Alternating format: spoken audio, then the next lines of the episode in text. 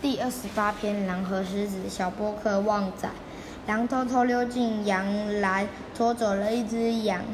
回巢穴的路上，遇见一只狮子，狮子抢走了他的羊。狼拔腿狂奔，直到间隔一段安全距离才停下来。他回过头，大声地喊着：“那是我的羊！你怎么能够用不正当的手段夺走？”狼语带讽刺地回答：“，哈哈，你的手段就是正当哦。难道这只羊是你朋友送你不成？”